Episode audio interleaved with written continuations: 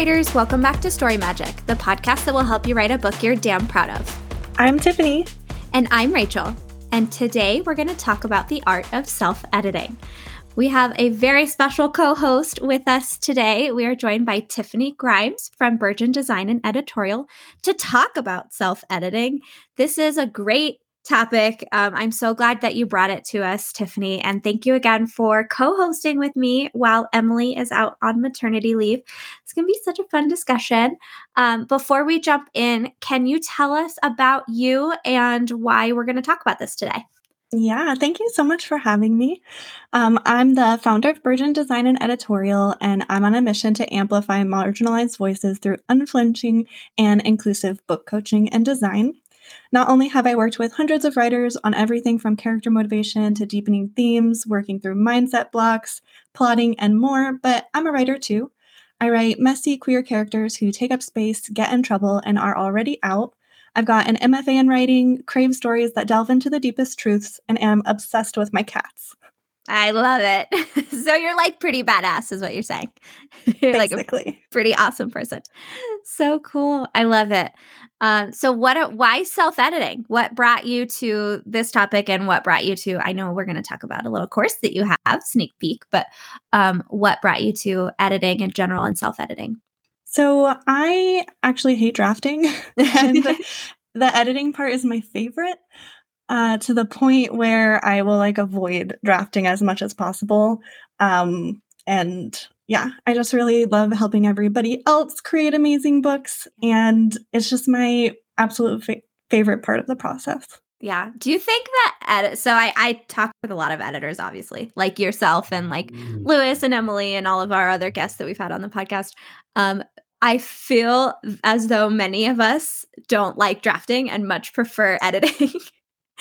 What do you think? Do you think that's true? Just like anecdotally, uh, anecdotally, the editors just tend to like editing better. it's probably true. I know that a lot of editors aren't actually writers like we are. Uh, so obviously they don't really like the drafting part. But yeah, I mean, it, the rewriting part is where all the magic happens yeah. anyway. So it's just the most fun. I love it. So I, I've been complaining about this actually recently because um, I've been in revisions for my own work in progress. And in the middle of them, I like hated it. I I love editing other people's work 100%. I love my job. I love book coaching, love everything that I do. I hated editing this last job and I was um we have we use that hashtag like revisions are where the magic happens and I was complaining about it so much that I started a um, contrarian hashtag um, publish first drafts. That's just so oh over Oh my gosh, please don't publish first drafts. publish first draft. Um, but I did I did all the edits, I completed them, and then I read the draft, like the second draft as as it was finished. And it really was like this is where the magic happened. Like the all of that hard work, I did not love doing it on my own page, but it brought out such a cool version of like it was so much closer to my vision. It was beautiful. I was so proud of it when I was done. I read it and I was like, "Damn, this is a book. Look at me. I did it." um, so proud of you. I know. And it, it all came though from editing myself, self editing it. And I didn't love it while I did it. But when it was done, I could see, I could see the light, I could see the beauty. love that. Yeah. Oh my gosh. I think that's, uh, though, like, if you've ever, listeners, if you've ever felt in that zone of like, I hate this, um, and not quite sure how to bring the magic through, like, that's basically the art. That is the art of self editing, is weaving that magic through those drafted pages and bringing um, bringing them to life in a much more real way. Yeah, exactly. Yeah.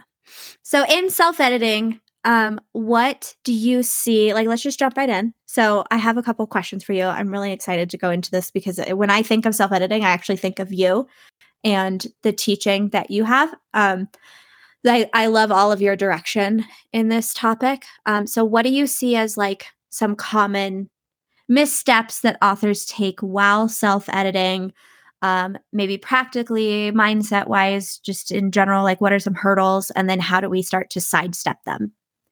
Yeah, absolutely. The most common mistake that I see, and I'm sure you see this a lot too, is we get to the end of the manuscript, we type the end, we have our little celebratory dance, and then we just jump right back in page one and we start to tweak the sentences and the grammar and the spelling.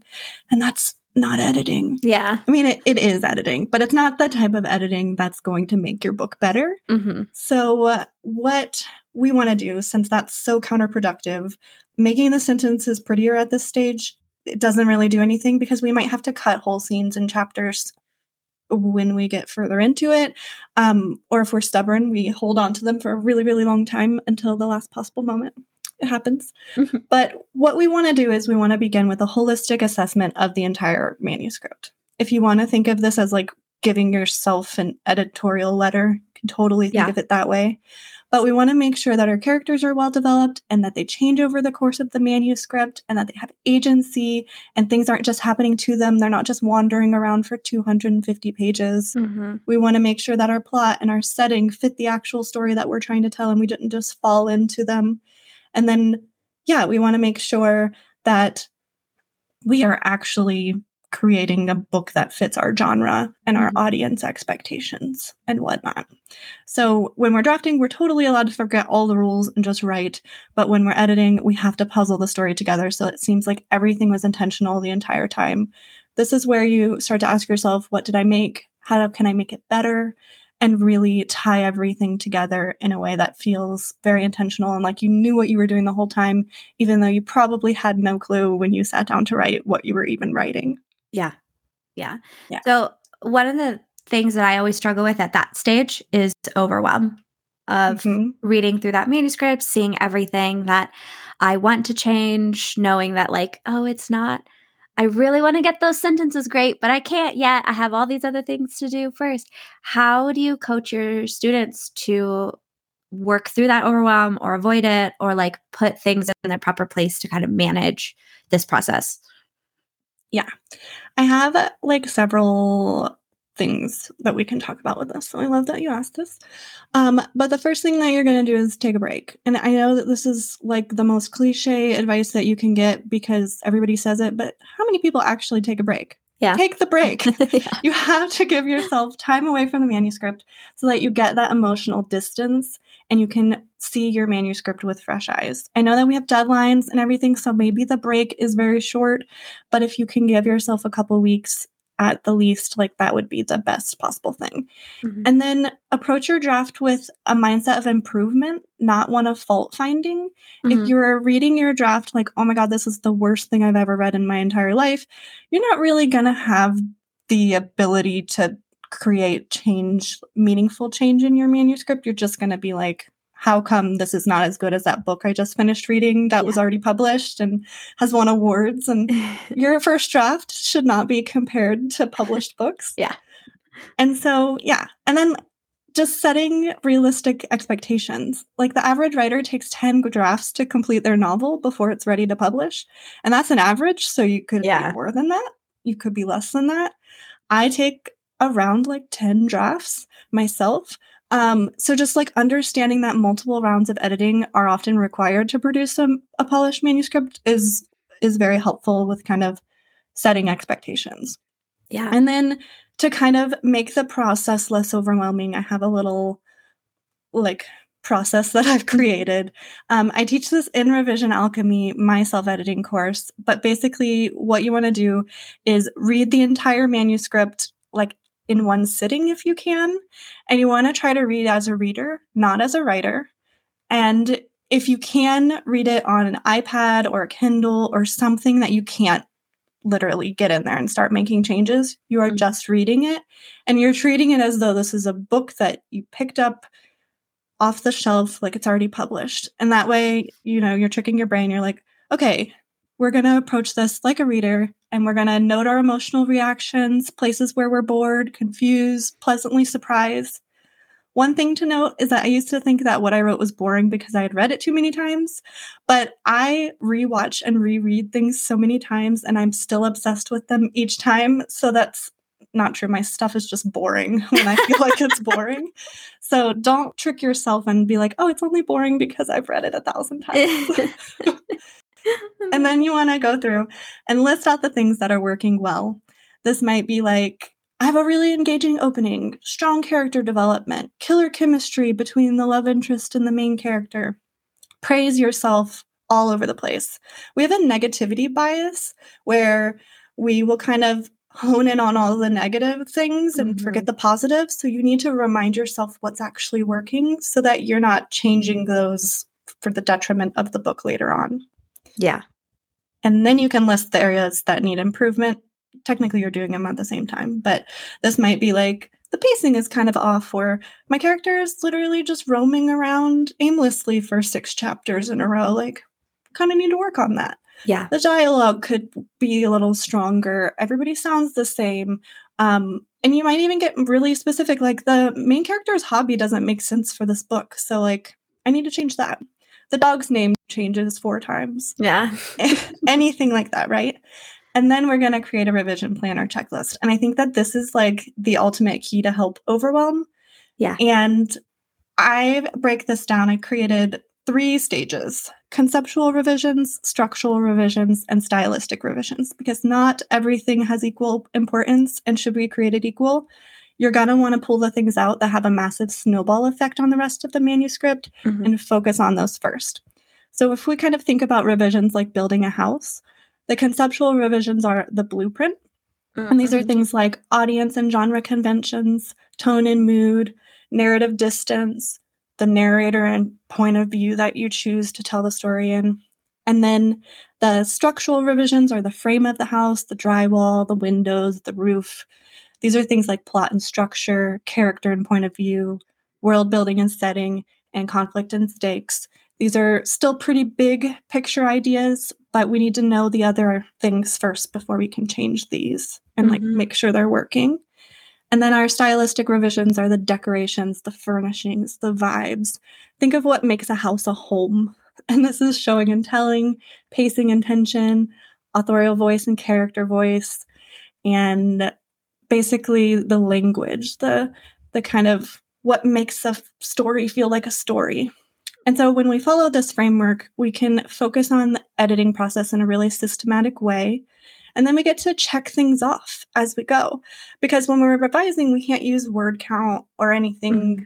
tangible. So this like lets us literally go through, feel accomplished every time we check something off. And uh, the best advice I ever had gotten received mm-hmm. was instead of starting and focusing on every single thing in each chapter and like going one chapter at a time, focus on one thing for the entire book. Yeah.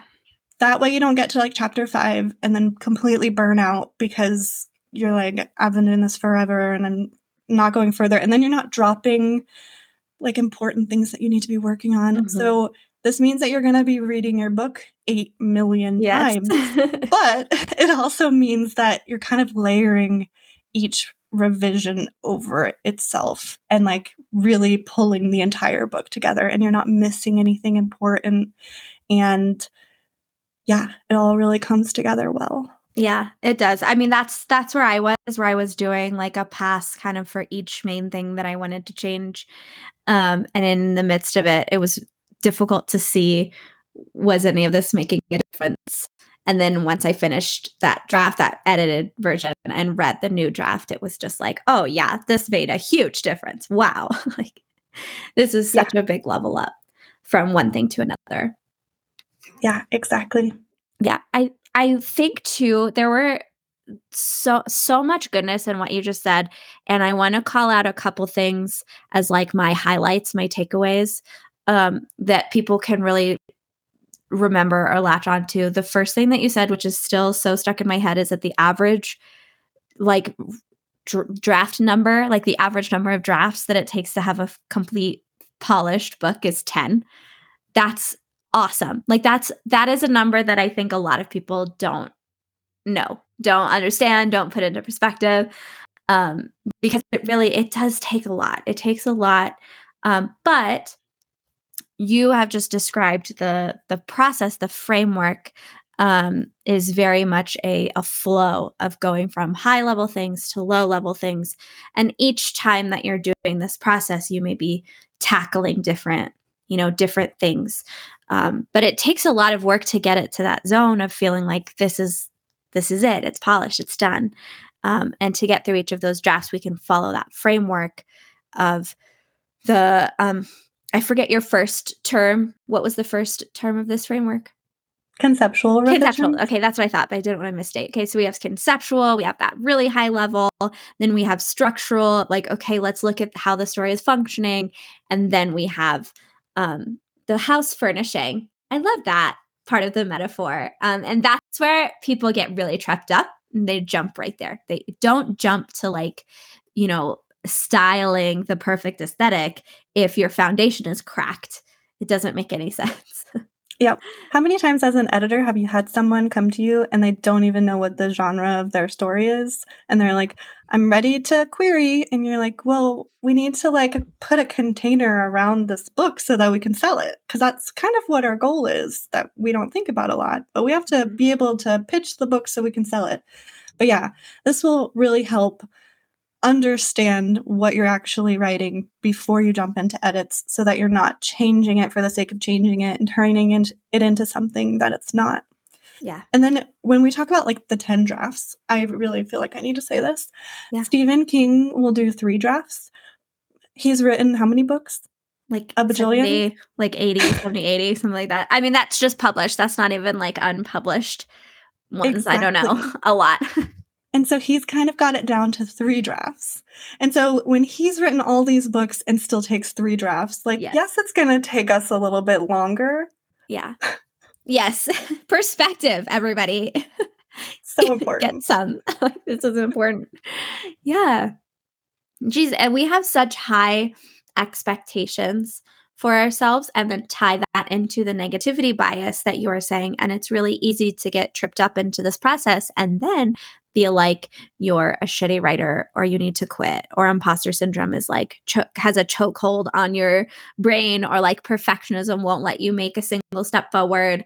Like all of these all of these um, mindset hurdles get triggered um, throughout all the writing process but they can get triggered in editing if you don't have the perspective of like this is a step by step process that takes time and that um, you don't have to rush through and you can also like understand how it works which will save you a lot of time and energy without like just spinning your wheels. Have you have you ever seen the movie my cousin vinny? I haven't. Oh my god. Okay. Well anyway it's a great movie. Um it's one of my favorite movies. I don't know if you know anything about it but it's from you don't? Oh my god. Okay. So it's joe pesci is like a lawyer who is going down to Alabama to um, his nephew has been arrested for murder but didn't commit the crime. And so he's like he's never won a case. He's a terrible lawyer. And so he goes to Alabama to like get his nephew out of prison in a murder case. And it's his first lo- like lawyer case. It's really funny and Marisa Tomei is the uh, like romantic interest. She's really funny. She's um, Joe Pesci's fiance. Anyway, long story short, this is not singular to this movie, but it does describe it's a point in the movie how in Alabama, when your tires get stuck, like when your car gets stuck in the mud, um, like one wheel will spin and the other will do nothing. And so the car doesn't go anywhere. And that's like a, a important plot point of the movie but that's what editing feels like. This is my metaphor is that you're stuck in the mud, one tire's spinning, one's doing nothing, and so you're not going anywhere. that's a perfect metaphor for this. Absolutely. And then you're just like, am I even making it better or yeah. just different? Is like, what is the point of all of this? Why did I just waste 12 years doing this for a book that I can't even wrap my head around? Yeah. Yeah. Yeah, exactly. Okay, so we've talked about our framework, and by following this framework that you teach in Revisions Alchemy, we can sidestep a lot of these, you know, roadblocks that we see our students, we see writers like run into. Um, what other strategies or techniques do you um, suggest writers employ to make this whole process more objective, less draining? Um, I've we've kind of I feel like we've kind of already touched on some of this, but what else are we thinking of like making self editing not feel like spinning your wheels in the mud? Yeah, I think we talked about the big ones. Um, to like zoom out a little bit, I kind of wanted to touch on this, but you know how we you probably hear this a lot too, but writers will say that they don't want to be influenced, so they won't read other books in their genre. Yes. And so to that, I say, please What? read in your genre. yeah. But also, like, art doesn't exist in a vacuum. We have to take what comes before and find ways to subvert or surprise the reader in new and exciting ways. We don't want to write the same book as someone else. So we need to read what comes before us so we don't accidentally do that. If you follow Elizabeth Gilbert at all, she has this like concept where like ideas are just floating around and you can just kind of like brush someone's shoulder and like pass off an idea. and I love it. It's so woo, but it, it's so real because like there's more than one person kind of writing the same idea at the same time because we're all existing in the same world. Mhm. Yes, the way you write it is going to be a little bit different, but like how different? We need to make sure that your book kind of stands out a lot more. And then another thing that I want to add is like follow your own process. Don't do something that someone else tells you to do, even me and Rachel, because we're telling you to do it. Like experiment and whatnot. But like the biggest example I have of this is everybody tells you not to revise while you write. And like we've talked about how I literally hate drafting. Yeah. So like the only way that I'm going to get through a draft is when I revise while I write if I Mhm. follow that advice, I'll never finish a book ever. Yeah. And so I even trick myself where I'll like leave myself like voice notes. What am I doing? Like voice to text. I'll kind of Mhm. like outline a scene really fast and then I can go in there with my my fingers and I can be like, okay, now we'll flesh this out a little bit. And then I kind of literally will sit there for a while until I have like a decent scene before I can move on. Whereas if I had followed that advice, like I would have never gotten further. Mhm. So I feel like just knowing that you're allowed to experiment is like such a big help. So just like if you take anything from today, like experiment is Yes. what I would like to leave with you. And like take what works, leave what doesn't. Like there's no reason to argue and be like, well, that's not going to work for me. Just give it a try first. See Mhm. what happens. And then if it works, it works. If it doesn't, try something else. Yeah.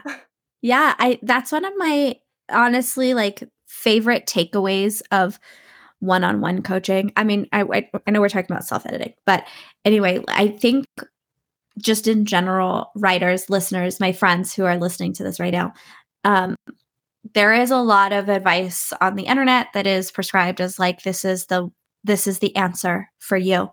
This is your answer. Just do it and you'll be great and you'll fix all your problems. Perfect. And then it doesn't work great or it works great for like a week and then it doesn't work great and then you're kind of lost again. Then you go back to the internet and you're like, okay, let me find another answer. And in our in kind of all of the work that we try to do at Golden May, we are giving options but we're also trying to teach like the the genre expectations the frameworks the the general structure because there's so many different ways to navigate within within those frameworks. So let's take the self-editing framework there are a thousand different ways that you can evaluate your manuscript for how well your story point message is coming across.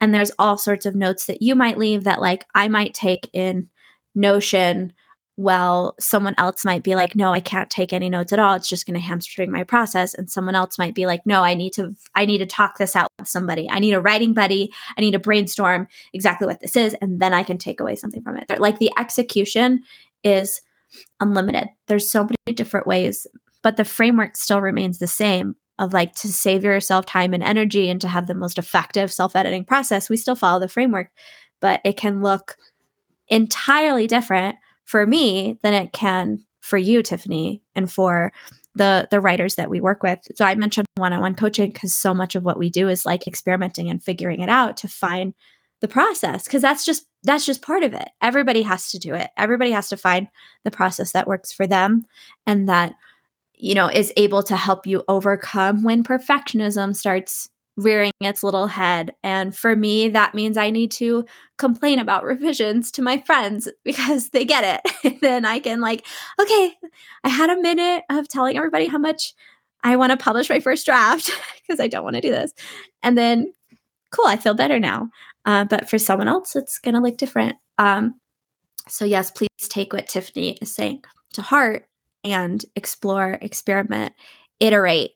Um that's my big word. It's been my big word and i say it a lot but like I'll, my process feels like it's constantly changing because i'm constantly experimenting and iterating on it. And not something that works for me now like might not work for me in four months when my life feels different you know so we're just always trying new things yeah a big thing with that is that our brains are like really smart mm-hmm. and if something's working, our brain's gonna find a way to make it not work anymore. and it all like we could spend a whole entire hour, year, lifetime talking about this. But let's let's just dive in. Okay, so yeah. rejection um, feels the same way in our body that actual physical pain. Like if you break your leg, eh, the chemical reaction in your body is the same as when you get a rejection. And so we are putting our heart and souls onto the page when we write a book. And the idea of someone reading it and rejecting us or saying anything remotely mean or anything that's just not, this is the best thing I've ever read, it makes us like seize up completely. Mm-hmm. And so our brain is going to be like, how can I stop that from happening? oh, this is what you found a process that works for you. It's not going to work anymore. Yeah. so, like, you have to constantly keep like changing the process. This is why writers who have written like five to 10 books will be like, I don't know how to write a book. Like every time I sit down to write a book, it's not the same as it was last time because it, it's constantly changing. And a big reason for that is all this mindset stuff. Um, I'm so excited. Rachel and I are going to be talking all about mindset this weekend in a big yes. day long workshop. But the reason we're spending a whole day talking about it is because there's just like so much to talk about. And it yeah. all ties in to like staying consistent and actually being able to finish and follow through and not give up because it's freaking hard. It's painful. Yeah. yeah. Yeah. It is. It's painful to go to it. I I get the same, even if someone else is not rejecting me, I get the same feeling when I read it and then reject myself of like reading that first draft and being like, this is the shittiest thing I've ever seen. I joked about this when I, to our tenacious writing community, when I wrote this last draft, the first draft, I was like, this is the best thing I've ever written. This is, this is brilliant. This is amazing. And I finished it and I reread it and I was like, this is terrible. this is the worst thing ever. I have terrible. started tricking myself, and where when I finish it, I'll like let my body feel like, oh, this isn't the best. But I, will tell myself, I'll be like, this is amazing. I'm an amazing writer. And then my brain's like, yeah, we're amazing. Yeah. And then it just makes me want to show up more. So, yeah. like, lie to yourself as much as you need to. That whole fake it till you make it thing. It's very so true. We need that. And then if you can't do it to yourself, you have to get a hype friend, a critique partner, yes. or just I have a friend who when I finish writing something, I send it to her. She's not a writer, so that helps a little bit, but she just literally says like, "More. I want the next bit, please." And then one day she made me panic because she was like, "It's actually like really sounding like a book." And I was like, oh no, none of that. Never say that again. I just need you to be just like, I want the next bit. This is yeah. amazing.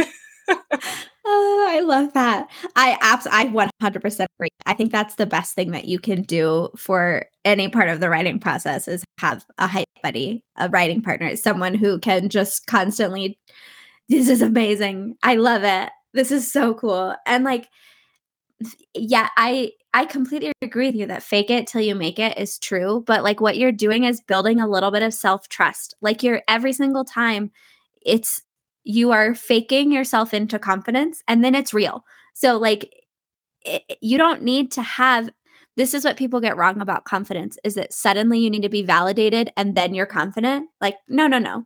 You just need to choose to trust yourself And Yeah, that confidence is not some big thing that you just wait for. You Yeah. don't get confident until you actually do the thing and prove to yourself that you can do it, and then the confidence comes. And then the confidence comes. So, like every single time that you're faking it, or every single time you're telling yourself, oh, this is great. Like, I can do this. Oh my gosh, I'm showing up. This is great. Wow. You're building that little bit of self trust in yourself. You're building the belief. And uh, one day it turns into confidence. And you're like, wow, I've just proved to myself that I can do it. Oh my gosh. Nobody just all of a sudden gives me a badge that's like, you can be confident now. That's not how it works. You just are like, oh wow, I've proven it. Huh. That's cool. Exactly. I um have a very crazy story. When I I feel like it dates back before this, but when I was in college, I took a speech class, like you do, um, and I did it at seven o'clock in the morning or eight o'clock in the morning. I think eight o'clock is probably when it started. And my first speech, like I finished, I like didn't look at the class the whole time, and then I like finished. I'm like looking down at my paper, and then I just run from the podium.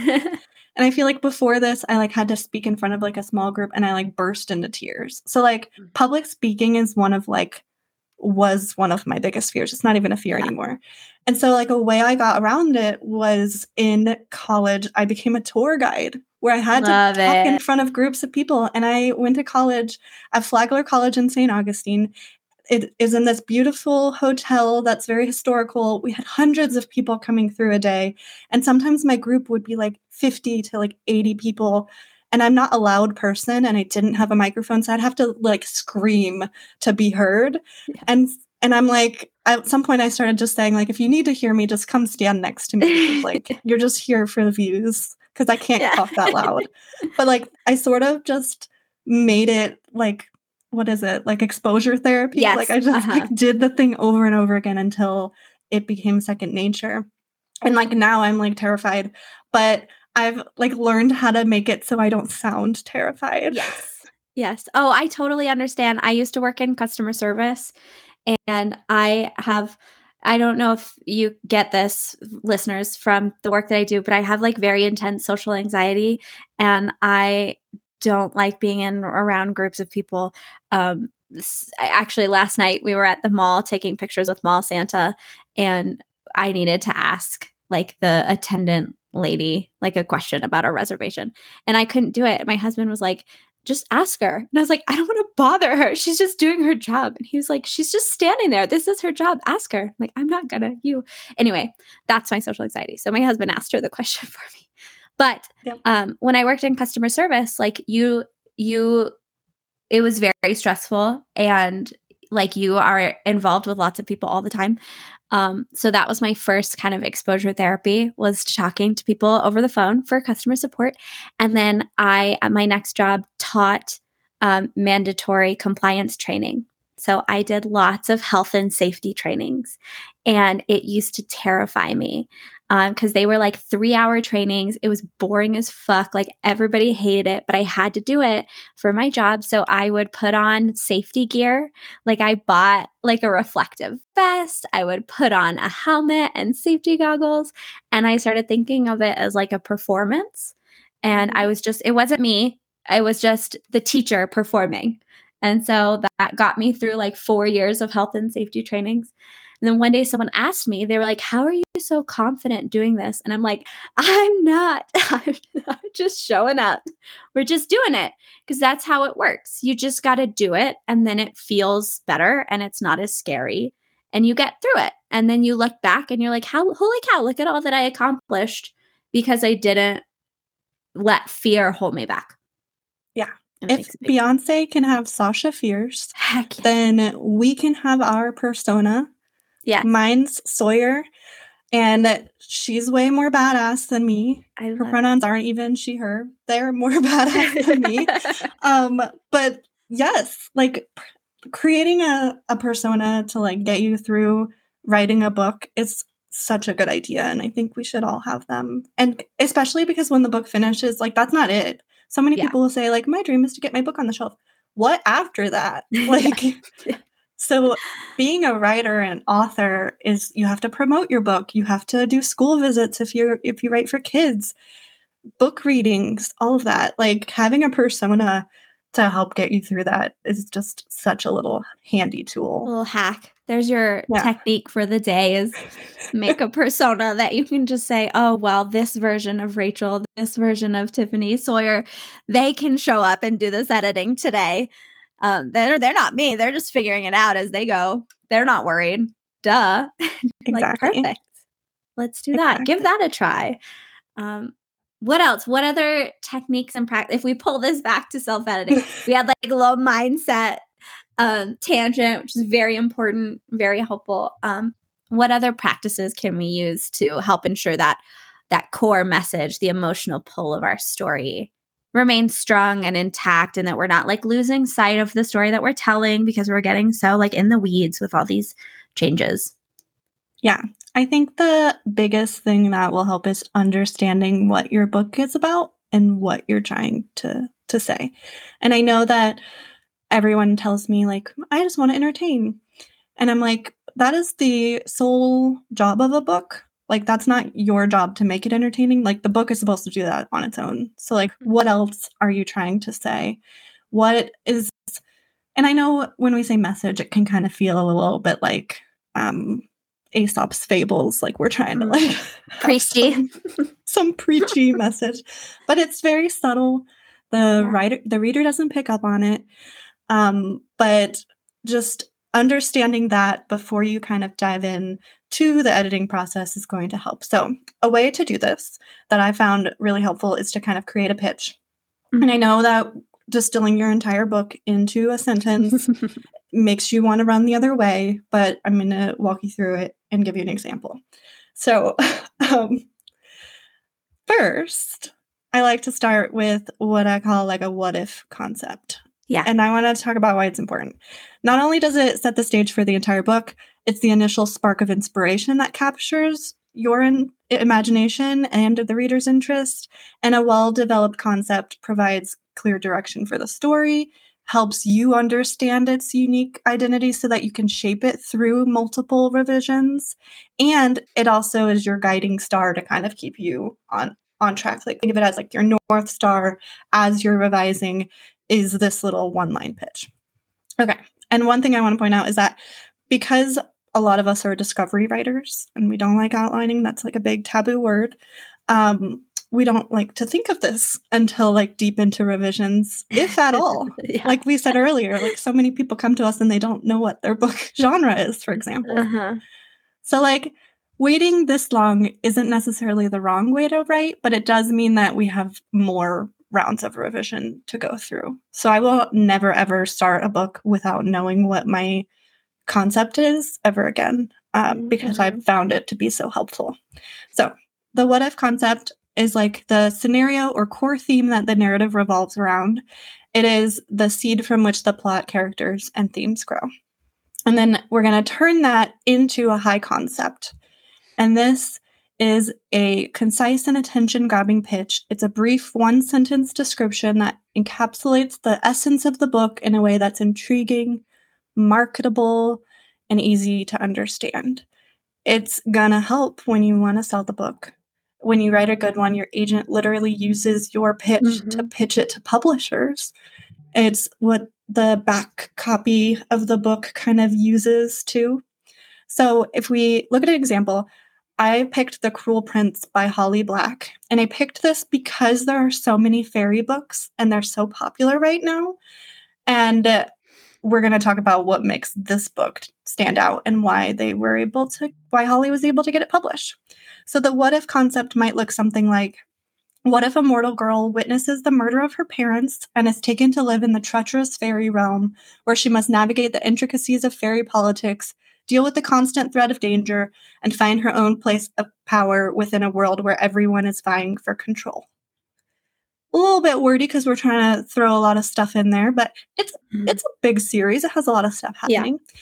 So then we can distill that even further to in a fairy realm, a mortal contends with political intrigue, dangers, and her own quest for power, becoming a pivotal force in the tumultuous struggle for control.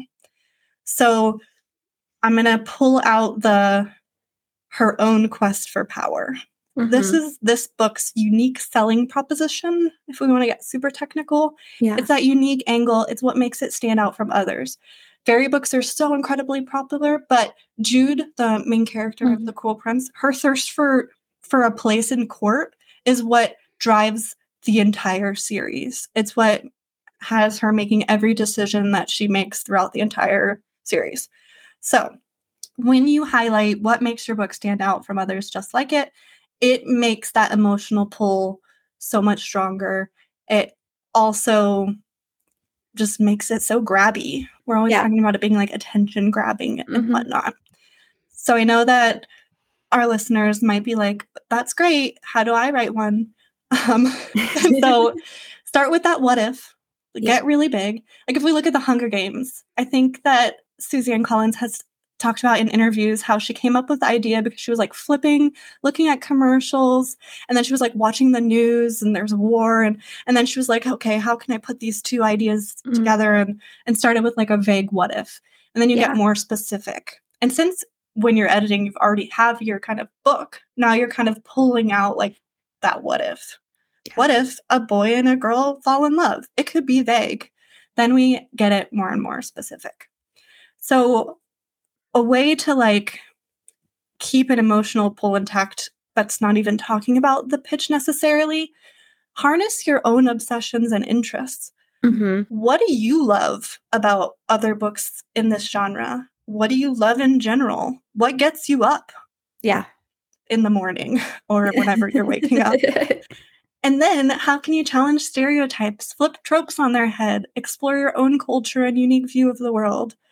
I am bisexual and my characters are all bisexual and mm-hmm. I write about how they uh, and like oh, I'm getting all t- tongue tied. I write about how they exist in a world where they're you know alienated on all sides don't fit in the straight community don't fit in the queer community so many like vague assumptions are made about people who are bisexual.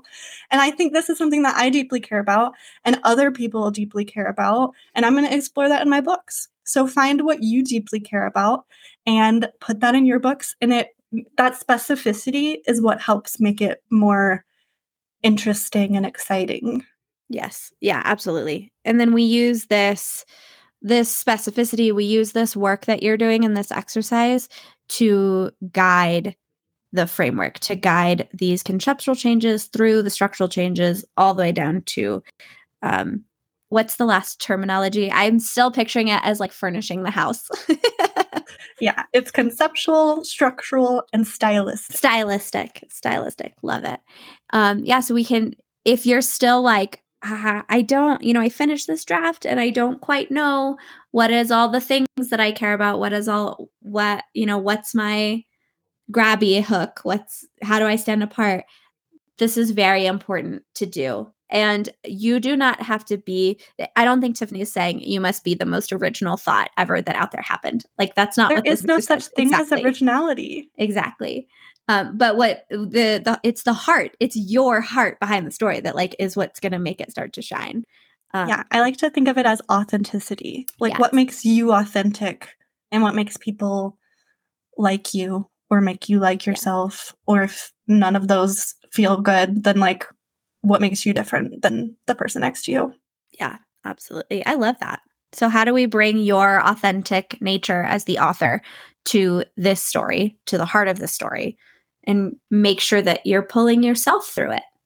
This is a, we talk about a lot how writing is most effective when like it's pieces of yourself, it's catharsis, it's exploration, it's like understanding the nature of human beings starting with you. Like, um, that's when I think stories become really powerful. And that's when they start to stand apart from the others in their genre, even if the content is like pretty similar the heart's going to be different because authors, people are individual.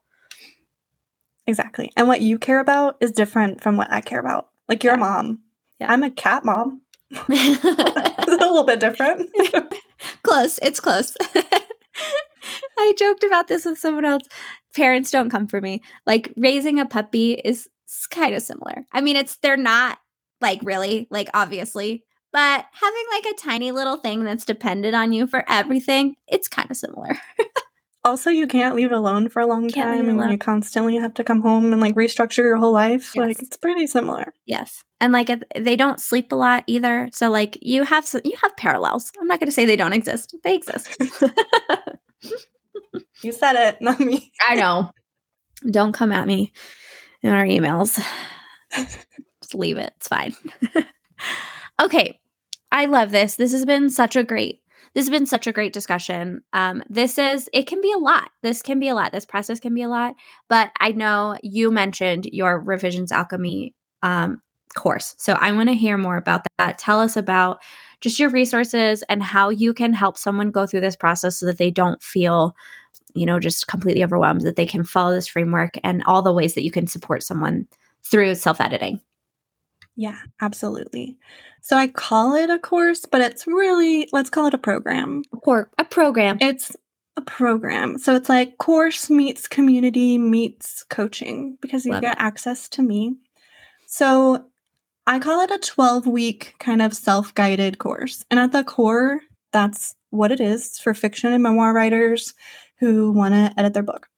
And then uh, aside from the actual material, you get access to me in a Slack community where you can ask questions. You can ask the group questions because other writers are also geniuses yeah. and they can help too. Yeah. And uh, share ideas and and all the things, right? And then we meet monthly forever. And um, eventually it'll probably stop, but right now, indefinitely and we have themed um, kind of coaching sessions where we'll kind of go through a topic. Like we just talked about dialogue last time and talked about how to write like really engaging, great, authentic dialogue. And that's not necessarily in the course, but it's something that is really important when you're editing. So we tackled that. And so I have all of these um, kind of recorded that you can watch uh, as you want, if you want. Um, but yeah, I kind of set it up to walk you through how to do it. And then each kind of week, we have one topic. So it starts with kind of best practices for how to edit, kind of a little bit of what we talked about today, mm-hmm. go a little bit deeper than that. And then narrative distance and tone and mood and genre and audience expectations. And just each kind of section of each of my three stages of the editing process we go through and I give homework if you want. You never have to do anything right, but I'm just like, mm. here's what would make this work really well for you if you did this homework. Yeah. and I have workbooks. And then I have a lot of like resources in the resource library, kind of with extra help if you need it. Um, I tried really hard to give you a lot of resources and information without making it overwhelming. Mm-hmm. And I know everybody's threshold for overwhelm is different. So obviously, maybe it will feel a little overwhelming at first, but people come to me all the time and they're like, what should I be working on right now? Here's where, where I'm at. And I can kind of guide and help in that way too. I think the biggest help with this is that, like, there is that community and we're all rooting for each other we're always in there being like, I cannot wait for you to finish this book. Mm-hmm. Like, I want my hands on it right now. Chop, chop. Yeah. but for the most part, like, you kind of get in the program what you take out of it or put in, mm-hmm. pick out what you put in. Yeah. Set it backwards. awesome. I love it. I love how much you have you've put so much effort into this program to um, guide people, but hold their hand in like a very good way. Because, like yeah. you just said, with any type of, I think, writing program, including our own like tenacious writing, the writer gets the most effect when they put in the effort but i think you've done a great job of making it really easy to put that effort in so you you've got workbooks and you've got it guided and you've got everything accessible to ask questions or to reach out for help and um, that's when that's when I see people succeed with programs like this because I think a self-guided course is great. You know, we've we've sold them, we've had, you know, we've had them. Um, but that also means that it's self-guided. So if you're not going to put in the effort, you're not going to get the stuff out of it. But I think with revisions alchemy, you've done such a good job of giving scaffolding to your students to um, go through this process, go through this framework with the support of people around them. And that's where success comes from. Um, that's where you get your hype buddy. That's where you get your, you know, when you're about to have a little breakdown, just pop in to the Slack and you're like, oh my God, I don't know what to do. Tiffany, help me. And yep. Tiffany's like, do this. And you're like, ah, relief. So I love it. So how, how do people get access to that? I will put a link in the show notes. So that's a, that's actually a question that I'll ask myself. There's there will be yeah. a link for revisions alchemy in the show notes. But um, what's your website? So burgeon design and that's B U R G E O N design and editorial. Uh, and yeah, um, I do want to backtrack for just a second because you're talking about how like self-guided courses how many times have you like done a self-guided course where you just didn't finish it? Because you're like yeah. i have all the time in the world to finish uh-huh. this. Yeah. So i'm like that too. And so we're doing watch parties now where we all get together on a zoom and then we go watch whatever module we're on and then we can come back and talk about it or share our progress and stuff like that. Um that. and obviously all, everything is completely optional. So if you're like oh i hate people you don't have to do that. But if you do like people it's really fun love it. I love it. But it's such a great way for like easy accountability. Of like, okay, let's all show up together. Um, but also I'm not gonna like this isn't you're not nagging them. You're not like you, you have to commit it or anything. Yeah, exactly. Yeah. I love it. Okay, so we're gonna put a link for Tiffany's website and um, the Revisions Alchemy course in our show notes. And I also think Tiffany has a special little discount offer for listeners. Is that right? Yes. If you use the code Story Magic, then you get $500 off of oh, Revision Alchemy. That's awesome. That's so cool. So if you are listening right now, swipe up, tap that link for Revisions Alchemy, and then use code Story Magic to get $500 off. That's awesome. Thank you, Tiffany. Yeah, of course. I want to make it as easy of a yes as possible. Yes, I love that. And I know for sure that your students get so much value out of this course. Um, make the magic happen. We all know revisions are where the magic happen. So if this is something you're struggling with, Revisions Alchemy is absolutely the program that you need to get started. To go I'm through such it. like a, a nosy, involved person that I can't like help you and then be out of your life forever. Like I want to be in your life for literally ever and help you every step of the way. So Revision Alchemy is so cool because I had to just be a fly on the wall and nice. everybody's like we have a channel for wins and everybody shares like when they get published and whatever they're working on and it's just so exciting because we get to all cheer each other on. I love that. Uh, I I think that's also what makes you such a great coach. I mean, just this is an aside. That's what makes great coach is great because I'm the same way where I'm just like, oh, I'm in your life now. Haha. We're best Get friends. Rid of me. We're best friends. What's your address so I can send you a Christmas gift? Literally, I just was like, okay, everybody, give me your address if you want a Christmas card or just holiday card. But yeah. yeah, exactly. Yeah. I love it. Okay, do we have any final thoughts um, about self editing before we wrap up? I'm sure there's a billion, but if you take away one thing from today, just know that you kind of talked about this a little bit with like coaching. We're never going to tell you what to do. Our whole purpose on this planet, mm-hmm. that's so, so true, um, is to kind of guide and ask questions and help you make the right decisions for you and your book and your life. So, like, you're you're in control. Mm-hmm as scary as that is. it's all up to you. So do it. right. I love that. You're in control, so make it happen. No, but like you can do this. That's you can do this. It's possible. We can do it together. We can get through it together. Um, and that's why we have so many amazing resources available to help you through it. Exactly. And if you want to follow me on Instagram at Burgeon Design and Editorial, you can DM me, ask questions, uh, see if it's right for you. That's totally fine. I love chatting with people because sometimes I'm like, actually, no, you should do this instead. because yeah. I'm never going to try to get you to do something that doesn't make sense for you. Right, exactly. Amazing. Alrighty. Well, don't forget to check out the show notes. We're going to have links in there for Revisions Alchemy. Get on Tiffany's newsletter. If you do nothing else, get on Tiffany's newsletter because it's awesome and there's always amazing content um, in there. We'll put a link there and then um, go follow Tiffany at Burgeon Design and Editorial on Instagram. So we'll also have that link in the show notes. Thank you so much, Tiffany, for joining us today. Thanks for having me. It was so much fun. If you want to build a successful, fulfilling, and sustainable writing life that works for you, you've got to get on our email list. Sign up now to get our free email course, The Magic of Character Arcs. After seven days of email magic, you'll have the power to keep your readers flipping pages all through the night. Link in the show notes. We'll see you there. Bye.